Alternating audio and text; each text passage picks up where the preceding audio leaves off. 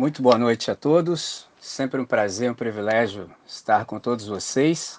Essa é a nossa quarta escola de paz, a segunda nesse ano, e de fato é uma alegria muito grande. Eu tenho uma reflexão no coração e eu quero dividi-la com vocês. E o tema dessa reflexão do dia de hoje é exatamente esse que apareceu no nosso post: Educando filhos a partir do paradigma atemporal da Trindade. Eu quero ressaltar e destacar o valor desse espaço aqui que o nosso colégio nos proporciona como pais responsáveis, porque é um espaço magnífico. Eu, por exemplo, tive a oportunidade de estar duas vezes em África, em três países diferentes. Já estive no Egito, já estive em Etiópia e já estive em África do Sul. E com alguns africanos eu aprendi um provérbio que é interessantíssimo, que diz assim: bastam dois seres humanos para gerar uma vida, mas é necessário uma aldeia inteira para educá-la. Então, gerar filhos não é muito difícil, havendo a possibilidade em cada um de nós de sermos férteis, é fácil. Agora, para educar, para criar, para ensinar, a gente requer parceiros, nós somos pais, essa é uma tarefa intransferível, mas nós precisamos de parcerias.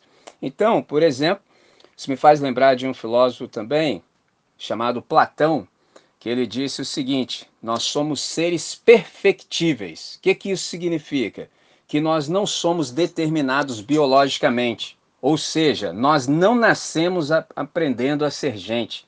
A gente precisa ser instruído, diferentemente dos animais, que são determinados biologicamente, eles não precisam que alguém lhes ensine, por exemplo, a ser animal. Um gato não precisa que alguém lhe ensine a gaticidade. Um felino, tampouco. Por exemplo, um cachorro não precisa que alguém lhe ensine canicidade. Ele já foi projetado e determinado biologicamente para ser cachorro, para ser gato. Um exemplo simples como isso se aplica à nossa vida. Se você pega um pires, coloca leite, uma caixa de terra, ou melhor, de areia, o gato ele vai tomar o leite e fazer as suas necessidades na areia.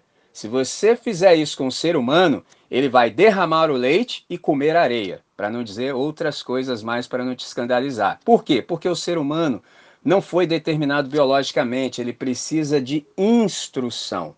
Então é isso que a gente veio buscar exatamente nessa noite. Por isso esse tema educando filhos a partir do paradigma atemporal da Trindade.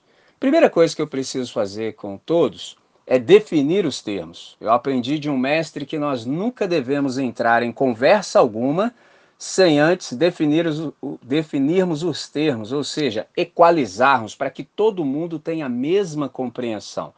Então, por exemplo, quando eu falo acerca de ensino, acerca de educar, acerca de criar filhos, primeira coisa que eu preciso dizer é: os filhos não são nossos, partindo do pressuposto da fé cristã. Os filhos são herança do Senhor. Logo, nós estamos numa parceria com Deus. Então, nós precisamos ouvir de Deus como é que se educa os filhos que são de Deus. Simples assim. E quando eu penso sobre criar, o que de fato significa essa palavra? Haja vista que há muito equívoco hoje a respeito da palavra criar. Por exemplo, para muitos homens, criar filhos significa tão somente sustentá-los financeiramente até que eles consigam um emprego e passem a pagar as suas próprias despesas. Então, criar para quem nutre esse tipo de mentalidade é basicamente dar comida, sustento, educação, teto e emprego. É aquela educação tão somente para alguém ter. E aí, por exemplo, há quem leve isso a implicações mais profundas e crie um filho, por exemplo, dentro de uma bolha, dentro de uma redoma. Em contrapartida, a fé cristã, por exemplo, ela não conhece a criação de filhos limitada apenas à alimentação do corpo, mas sim ela reconhece aquela educação que traz consigo a ideia de prover, de sustentar, de cultivar todas as áreas, ou seja, tanto no âmbito material quanto no âmbito psicológico, intelectual e especialmente no âmbito espiritual. O que, que isso significa? Que é uma educação integral, uma educação completa, sem dicotomia, sem dicotomizar, sem divisão. Então, particularmente, nós os que cremos, nós compreendemos que a mais importante tarefa que os pais que creem têm nessa vida é criar filhos no caminho do Senhor. E isso me faz lembrar de um pregador de quem eu aprendi o seguinte: se os pais têm criado seus filhos para serem médicos, advogados, esportistas, músicos e etc., mas não os têm criado para honrar a Deus, eles fracassaram. Isso é incrível. E aí a pergunta que nos sobrevém é: por que, que os pais que criam seus filhos tão somente para ter uma carreira na medicina, na advocacia, nos esportes, na música, nas artes em geral, por que, que esses pais fracassam? Já está dito, porque não criam seus filhos para honrar a Deus.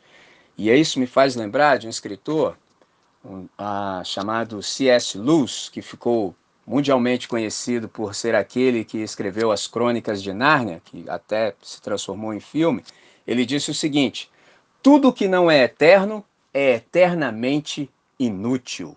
Então, se nós não trazemos a eternidade para a educação, é uma grande perda de tempo, é um grande desperdício com consequências e implicações eternas. Repito, tudo que não é eterno é eternamente inútil que, que isso quer dizer? Que ensinar os filhos a conhecer a Deus é, a mais, import é mais importante do que educá-los no âmbito físico e intelectual. Aliás, a verdadeira cultura e o verdadeiro conhecimento são precedidos pelo conhecimento de Deus e de nós mesmos. Ou seja, antes que aprendamos qualquer outra coisa, qualquer outro âmbito da ciência, a gente precisa saber quem Deus é, para que nós também, consequentemente, saibamos quem nós somos. Isso me faz lembrar de um texto, Provérbios, que diz que o temor do Senhor é o princípio da sabedoria. E aí você me pergunta, André, o que, que é sabedoria? Sabedoria é você ter a capacidade de aplicar à vida, à existência, aquilo que você sabe ser o certo. Temor do Senhor não tem nada a ver com medo. Medo é uma coisa, temor é outra. Medo é vil. Temor é você reconhecer a Deus como Deus. É você reconhecer que ele tem todas as prerrogativas de dizer como é que os seres humanos devem viver, haja vista que ele é quem é. Se ele é o Criador, só ele sabe quem nós somos, qual é a nossa vocação, qual é a nossa identidade, qual é a maneira certa de se viver nesse planeta. Então, sabedoria tem que ver exatamente com isso e temor do Senhor. Então, o modelo cristão de criação de filhos, ele se fundamenta em educar as crianças, por exemplo, no caminho do Senhor nosso Deus, lançando mão para que isso se efetive de todos os recursos válidos. Então, a gente sabe tanto o que quanto o como fazer. Nós temos tanto conteúdo quanto método. Isso é incrível. Então, uma vez que a gente sabe de fato o que são os filhos, quem, os, quem são, o que é educar, o que é criar e o que é ensinar, agora a gente precisa resolver a questão do paradigma. O que é um paradigma? Porque eu disse que é um paradigma atemporal. Bom, ele é atemporal porque ele é eterno, ele não sai de moda. Então, paradigma é um parâmetro, paradigma é um modelo. Então, nós já temos um modelo estabelecido. Eu me lembro do reformador Martinho Lutero quando ele disse que a Bíblia ela não é tão pouco antiga e nem mesmo moderna. A Bíblia é eterna. A palavra do Senhor é eterna, ela não passa, ela não perde a sua validade. E nós, os que cremos, somos o povo do livro. Então, nós lemos o livro de Deus com intencionalidade. É extraordinário isso. E nós retiramos do livro de Deus toda a sabedoria e a transformamos em cosmovisão.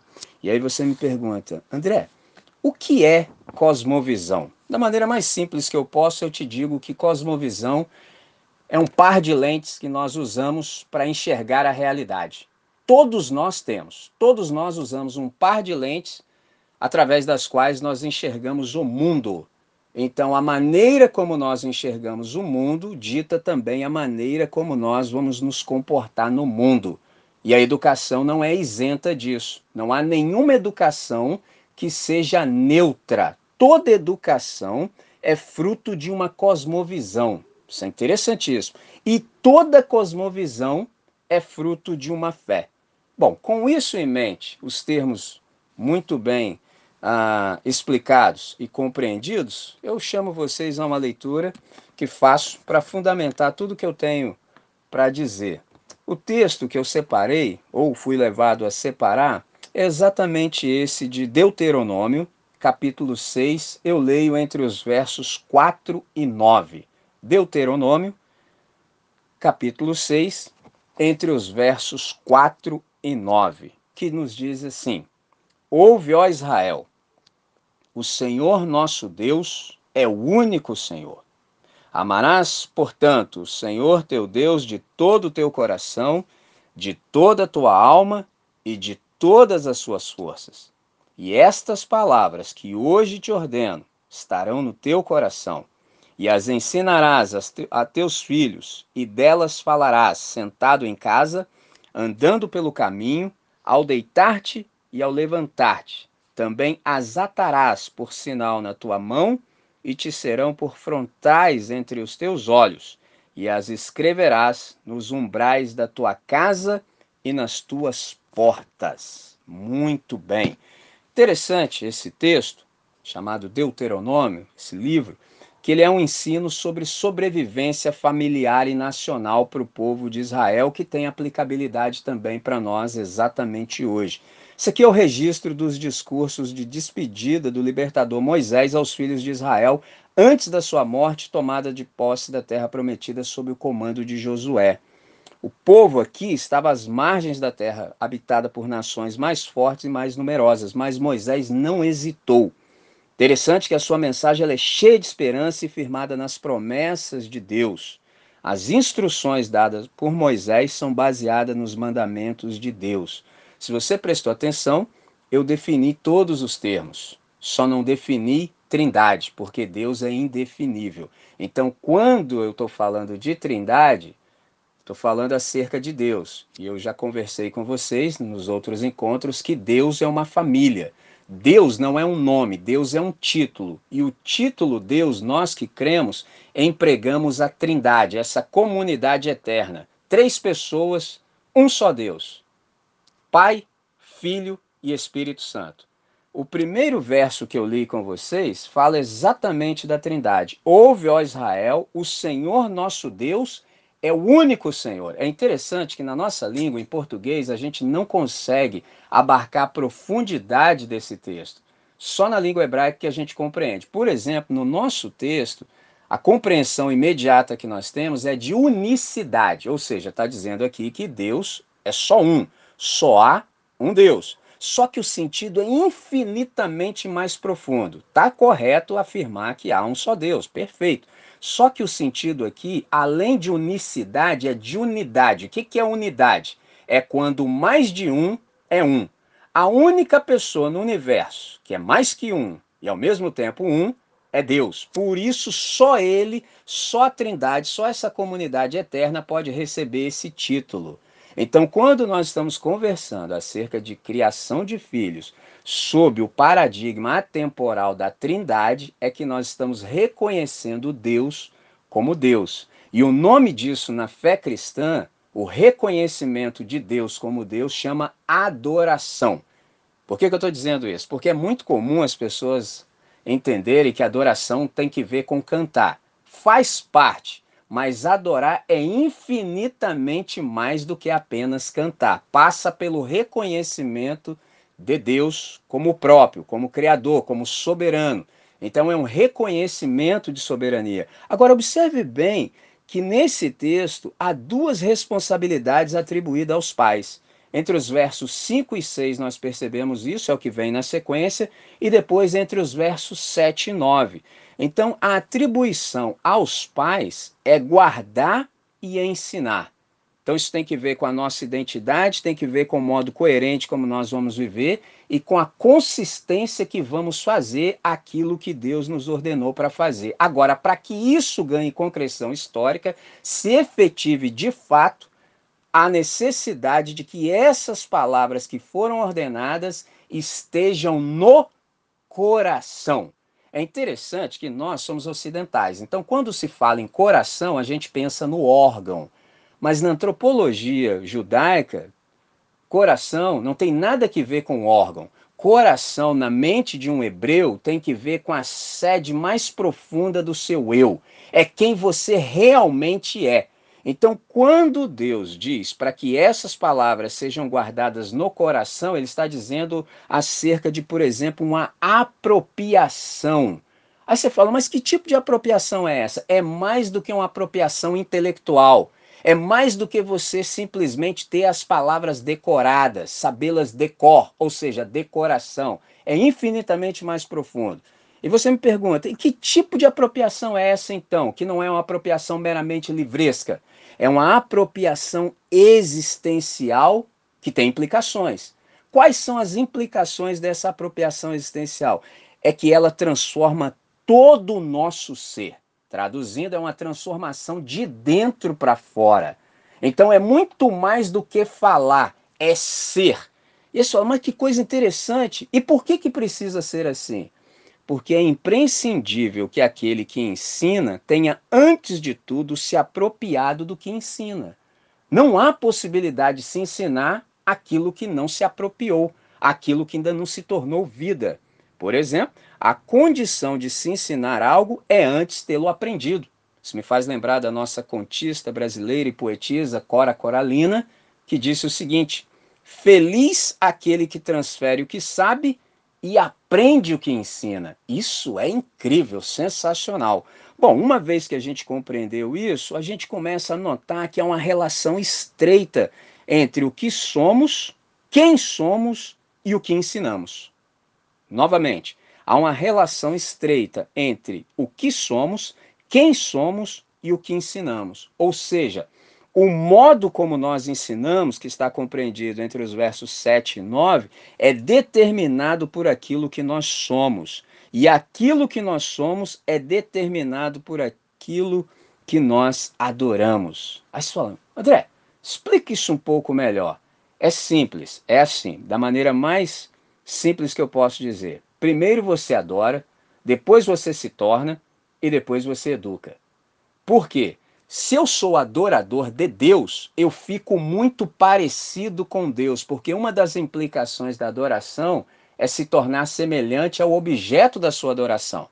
Por exemplo, se eu sou adorador de Deus, eu sou transformado de adoração em adoração no ser que Deus quer que eu seja. Então, adorar é o mesmo que imitar.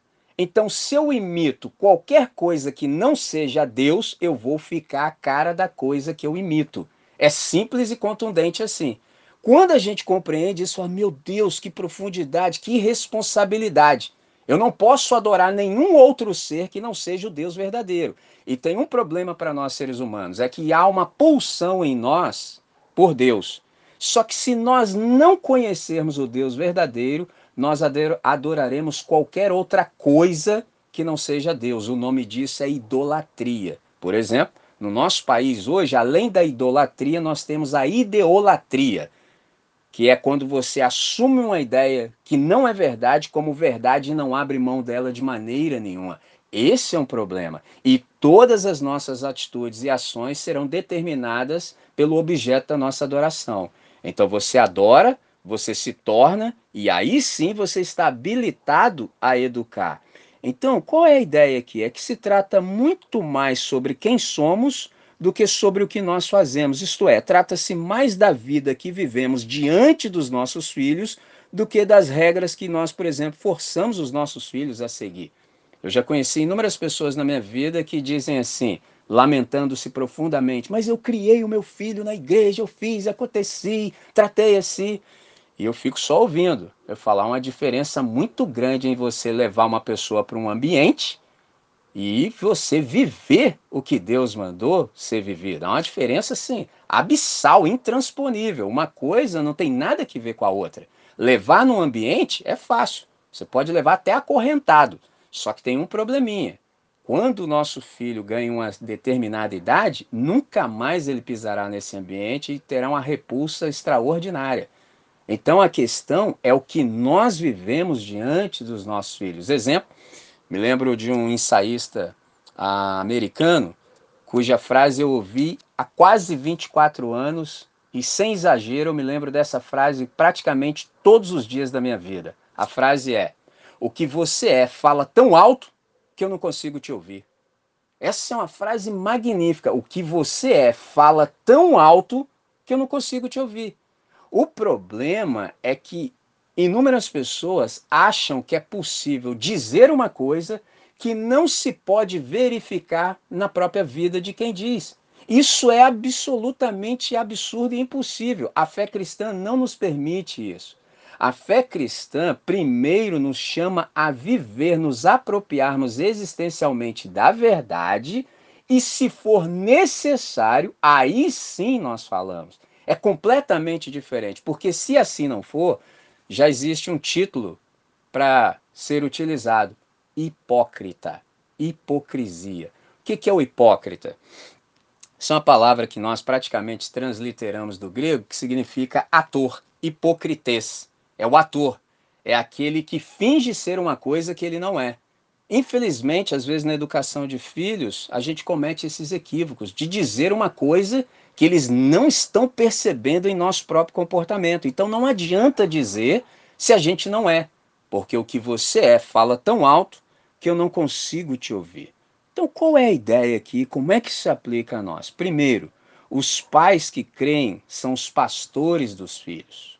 Repetindo, porque é extremamente importante. Os pais que creem são os pastores do, dos filhos. Então, está sob nossa responsabilidade a direção da vida familiar.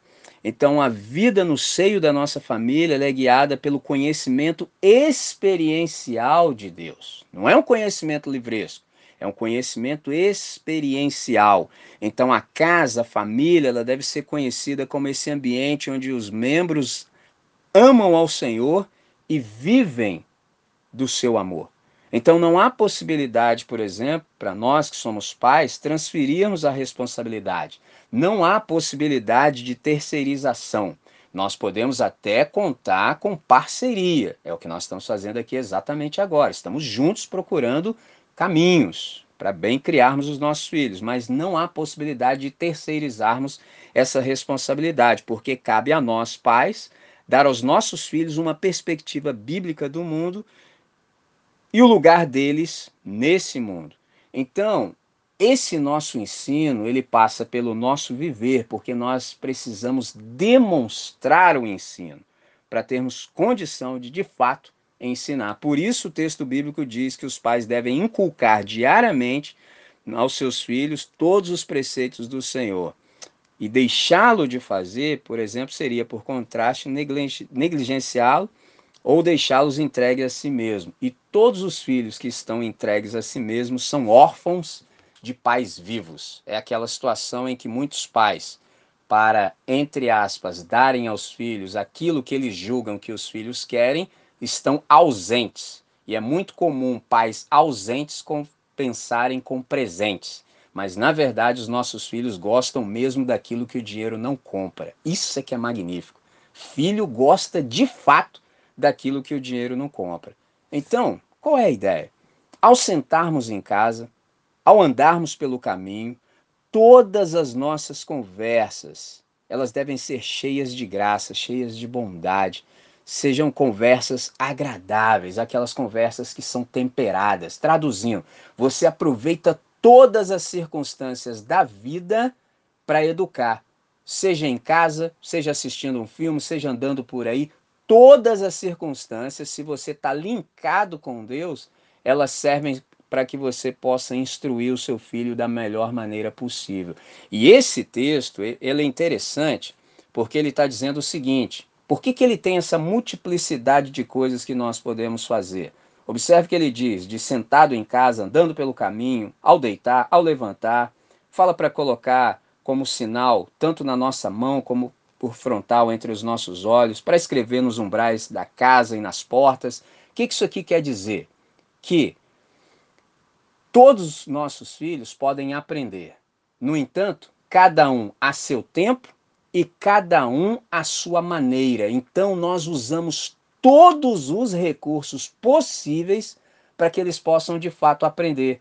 Porque a gente precisa de muito tempo, às vezes de muita paciência, para que a lição seja devidamente compreendida, porque, insisto, cada um aprende no seu tempo e a sua maneira, lembrando que todos podem aprender. Isso é fantástico. Então, isso, por exemplo, acabo de dizer sobre a questão da paciência, mas também preciso lembrá-los da repetição.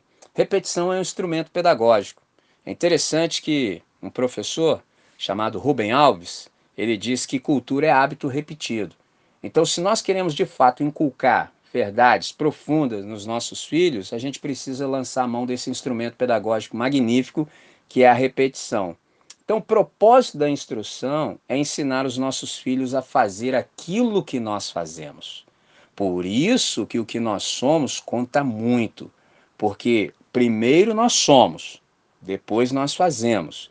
E aquilo que os nossos filhos nos vêm fazendo é o que nós dizemos a eles para que façam também. Então, por exemplo, se nós amamos a Deus, nós procuramos amá-lo de todo o coração, com toda a intensidade do nosso ser e a servi-lo de modo integral. Então, por exemplo, aqui a gente vê com clareza como é fundamental a aplicação do ensino à nossa própria vida. Por exemplo, o que, que eu quero dizer com isso? Que a família é o lugar onde os princípios são martelados e afiados na bigorna da vida cotidiana. É nesse espaço. É aqui que os nossos filhos aprendem. Porque alguém me ensinou que é infinitamente melhor ver um sermão do que ouvir um sermão. E aí você pode me perguntar, mas por quê? Simples. Porque certas mensagens só são devidamente compreendidas quando pregador, o mensageiro, é a encarnação viva da sua mensagem. Aí você pode me falar assim, André, então você está querendo dizer sim que é necessário dar o exemplo. Eu te digo que é mais do que isso. Dar o exemplo não é tão somente a melhor maneira de influenciar as pessoas, sobretudo os nossos filhos. É a única maneira. Então, o que, que isso significa na prática? Que nenhum de nós pode ensinar com autoridade se não fez aquilo que está tentando ensinar. Nenhum de nós pode ensinar com autoridade sem antes ter feito aquilo que está tentando ensinar. E para isso eu preciso definir o que é autoridade. Aprendi com Jesus de Nazaré que autoridade é a capacidade de provocar admiração. Jesus era assim, e eu aprendi com ele. Quando ele terminou o ensino do monte, o texto sagrado diz que as multidões estavam maravilhadas, admiradas pela maneira como ele ensinava, porque ele não ensinava como os fariseus.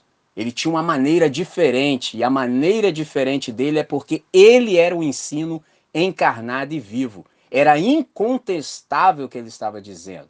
A vida dele demonstrava absoluta e claramente que ele era a verdade em carne. Isso é fantástico e magnífico. O mesmo deve acontecer conosco também. Então, educar, criar, ensinar tem um modo. E a maneira de fazer isso é por demonstração. Primeiro, por demonstração. Depois é que vem o falar. Então, os nossos filhos, de fato, eles precisam que nós lhes ensinemos os princípios. Mas guarde isso. O que eles realmente vão aprender é o que eles nos veem fazer. A gente pode até falar. Quantas vezes você já falou e falou e falou e já multiplicou palavras? Às vezes a gente até gosta de relembrar os nossos filhos disso. Quantas vezes eu já te falei sobre isso? Muda até de tom, mas a questão não é o que a gente fala. A questão é o que eles vêm a cada um de nós fazer. Com isso, aqui surge uma pergunta que eu reconheço que ela é perscrutadora, ela é um tanto quanto incômoda, mas eu tenho certeza que ela é absolutamente pertinente. A pergunta é: você já fez a última coisa que Deus lhe mandou fazer? Essa é a pergunta. Porque os nossos filhos, eles só aprendem de fato aquilo que eles nos veem fazer. Então a pergunta inescapável para nós é: você já fez aquilo que foi a última coisa que Deus lhe mandou fazer? Porque se a gente não fez, acabou a nossa autoridade. Não tem mais como a gente exigir que os nossos filhos façam nada. Não tem como. Aliás, nós nem temos condição de exigir se a gente mesmo não fez o que Deus nos mandou fazer. Então, qual é a questão aqui? é que os nossos filhos, na verdade, eles aprendem por imitação. Aí você fala assim: como assim? Por exemplo, me deixa ilustrar o que eu acabo de dizer. Certa feita me deparei com um diálogo entre pai e filho que era assim: o pai, cuidadoso, querendo instruir o filho no bom caminho, disse assim: Filho, tome muito cuidado por onde você anda. E o filho a isso teria respondido: Pai, tenha cuidado você, porque você deve se lembrar que eu tão somente sigo seus passos. Um dia desses, um amigo meu que trabalha diretamente comigo na missão perguntou aos meus dois filhos o que eles fariam e seriam quando eles crescessem. Um disse que ainda não sabia e o outro respondeu de bate-pronto: Eu vou fazer o que meu pai faz. Você já pensou na responsabilidade disso? Eu vou fazer o que o meu pai faz. Eu quase não durmo pensando num negócio desse. Isso é muito sério. Porque eu posso falar o que eu quiser falar e o meu trabalho é falar. Mas eu sei que de fato os meus filhos só vão aprender o que eles me veem fazer como obediência àquilo que o Senhor me disse para fazer. Então, as crianças, elas não são muito boas para acatar, por exemplo, aquilo que os mais velhos falam. A gente já sabe disso. Mas elas nunca falham em imitá-los. A gente fala, fala, fala, fala. Mas insisto, os nossos filhos só aprendem de fato aquilo que eles nos vêm fazendo. Por que, que é assim? Porque crianças aprendem o que vivenciam. Então, antes de falarmos, a nossa vida chega primeiro.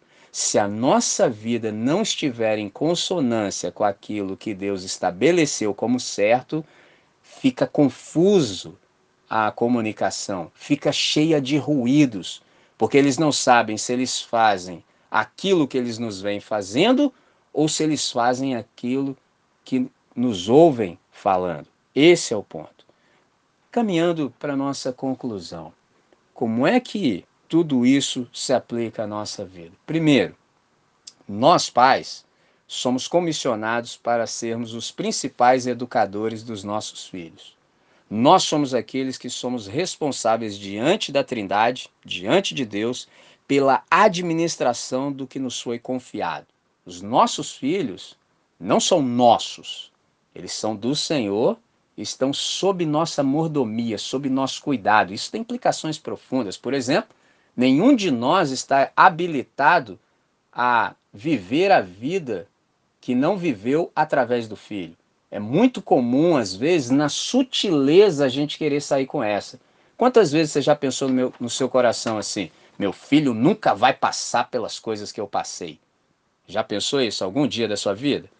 Por exemplo, isso é absolutamente impossível, porque isso só seria verdade se nós, por exemplo, tivéssemos a oportunidade de termos o controle de todas as coisas. A gente não tem esse controle.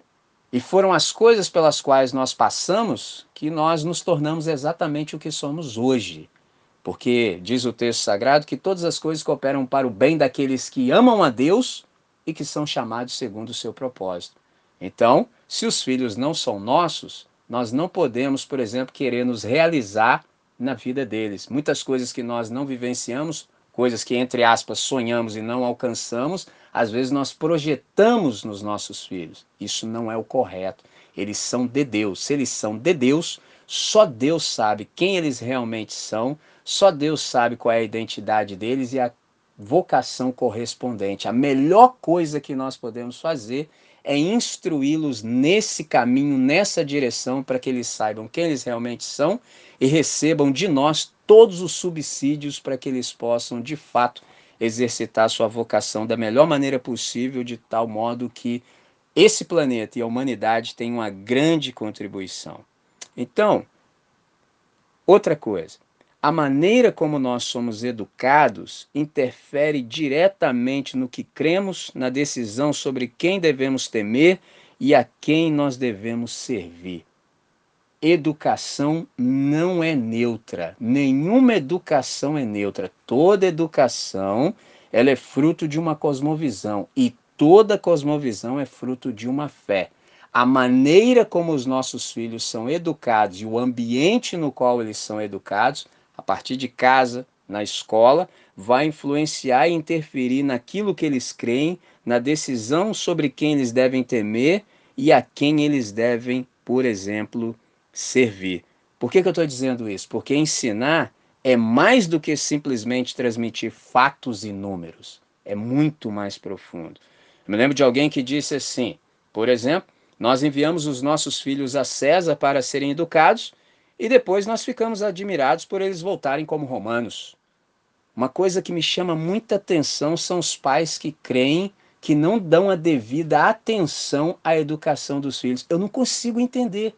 Eu não consigo entender como é que um pai pode querer que o seu filho, por exemplo, tenha uma carreira promissora, mas não se importa, por exemplo, com a questão mais profunda que é a questão da espiritualidade. Lembre-se que eu citei C.S. Lewis dizendo o seguinte: tudo que não é eterno é eternamente inútil.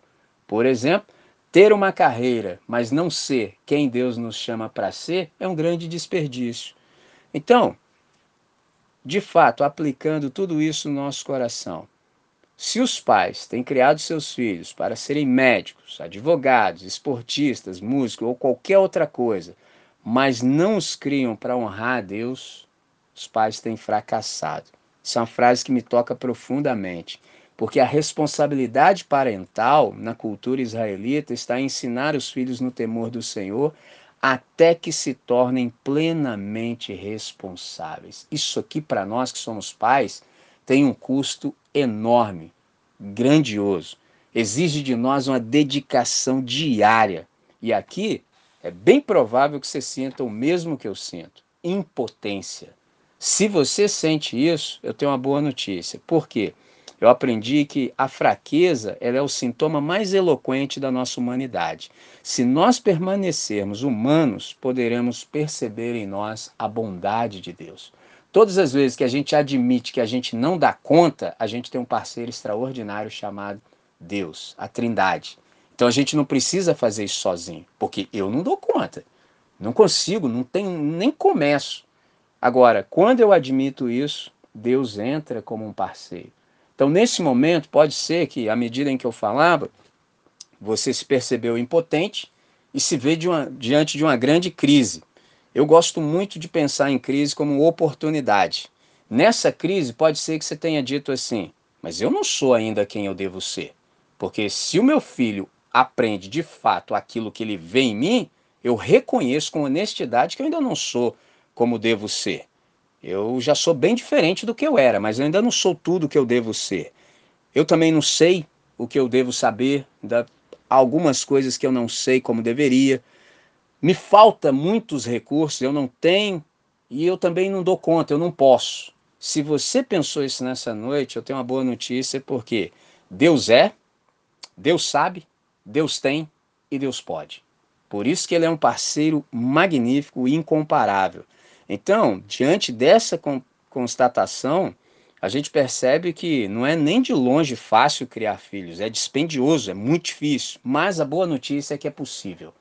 Tudo é possível aquele que crê. Então, nessa crise, a gente tem a oportunidade e um convite magnífico. Aí você me pergunta: que oportunidade é essa e que convite é esse? A quê? A conjugar um verbo. Um verbo só. Qual é o verbo? Confiar. Então há que haver confiança no nosso coração. Por exemplo, nessa noite aqui, me ouvindo na audiência, tem pelo menos três grupos de pessoas. Primeiro grupo acredita na Trindade, acredita em Deus. Então somente isso. Há um outro grupo que já deu um passo a mais. É o grupo que crê em Deus. O que é crer em Deus? É dar razão a. Tudo que Deus fala, você diz amém, você diz eu concordo. Então somente isso. Mas há um outro grupo, que alguns de nós estão, e vamos permanecer nesse grupo durante toda a vida, até o nosso último suspiro no planeta, que é o grupo daqueles que estão sendo levados a conjugar o verbo confiar. Isso leva a vida inteira, aprender a confiar em Deus, porque a gente desconfia de Deus, a gente até concorda com Deus no âmbito geral, mas na especificidade a gente às vezes tem pé atrás, a gente é reticente, a gente demora para crer, para confiar de fato em Deus. Então você me pergunta, André, por que é fundamental confiar em Deus? Duas razões. Primeiro, porque o verdadeiro sentido de amor nas Escrituras é confiança e devoção. Como é que eu sei que alguém ama Deus? Pela maneira como ele demonstra confiança em Deus e pela sua devoção a Deus. É assim, não é simplesmente pelo verbalizar. Por que, que é fundamental confiar? Segunda razão, porque não há possibilidade de educar conforme o paradigma temporal da Trindade sem um relacionamento em profundidade de confiança. É impossível. Sem confiar em Deus, a gente pode até se tornar moralista. Agora, educar do jeito que Deus quer é impossível sem confiar. Por quê? Porque não tem como nós fazermos o que deve. Por exemplo, eu converso todas as semanas com os nossos alunos do Colégio Batista. Primeira vez que eu cheguei lá, eu falei assim: Deus, como é que eu vou falar com um grupo de pessoas que não ouve sequer os pais? Senhor pode me ensinar como é que faz isso? Porque se o cara não ouve o pai dele, como é que ele vai ouvir a mim? Resposta do Todo-Poderoso: André, vá lá, fale o que eu te der para falar, e é lógico, viva antes o que eu te falei. Vá lá, fique na frente deles, fale da melhor maneira possível, com a maior simplicidade. Depois disso, ore entregue-os a mim e vá embora. E eu faço tudo. Talvez você pensou assim, e o resto eu faço. Não, não, eu não consigo nem ficar na frente deles para falar. Nem isso eu consigo, porque eu não sei se sabem, eu sou uma das pessoas mais tímidas que você já deve ter conhecido na sua vida. Eu só faço o que eu estou fazendo agora porque eu não faço sozinho. E eu resolvi confiar em Deus, e os resultados são os melhores. É incrível entendeu? Sem forçar nada, sempre acontecem coisas boas. É magnífico. Agora, isso parte de um relacionamento de confiança com Deus. Então, confiar tem que ver com redirecionamento do nosso olhar. Então, a gente não pode mais olhar tão somente para nós, para nossa própria capacidade. Porque a nossa natureza ela é miserável, ela é pobre, ela é cega e ela é nua. A gente precisa olhar tão somente para Jesus. Simples assim. E aí, de fato, encerrando, eu me lembro das palavras do nosso Senhor que ele falou que os anjos das crianças estão sempre na presença da Trindade. E aí a pergunta que eu sempre me faço como pai é: o que os anjos dos meus filhos estão dizendo a meu respeito a Deus? Porque os anjos das crianças estão diante de Deus. Então, dependendo do tratamento que eu dispenso aos meus filhos, imagina o que, que os anjos dos meus filhos estão falando para o Criador. Olha lá como é que aquele pai trata o filho. Eu penso nisso continuamente. Então, eu aprendi que uma das formas de Deus atender o choro dos nossos filhos é abrindo os olhos dos pais. Então, espero que nessa noite, a partir de tudo isso que a gente conversou, nessa simplicidade, o Senhor tenha nos chamado a nossa responsabilidade, porque creio que todos nós estamos buscando êxito, sucesso na criação dos nossos filhos. E sucesso é o resultado direto de um processo longo e árduo, muitas vezes não apreciado pelos outros. Sucesso para mim é estar em plena harmonia com a minha família, porque eu também aprendi que nenhum sucesso justifica o fracasso no lar. Então, se nós estamos em harmonia com a nossa família, nós experimentamos sucesso. Eu espero de todo o coração que essa reflexão tenha, de algum modo, enriquecido a sua compreensão e oferecido subsídios para que você viva da maneira correta, viva da maneira da Trindade e tenha a possibilidade de educar os seus filhos de acordo com o parâmetro e o paradigma atemporal da Trindade. Que Deus nos abençoe. Aline?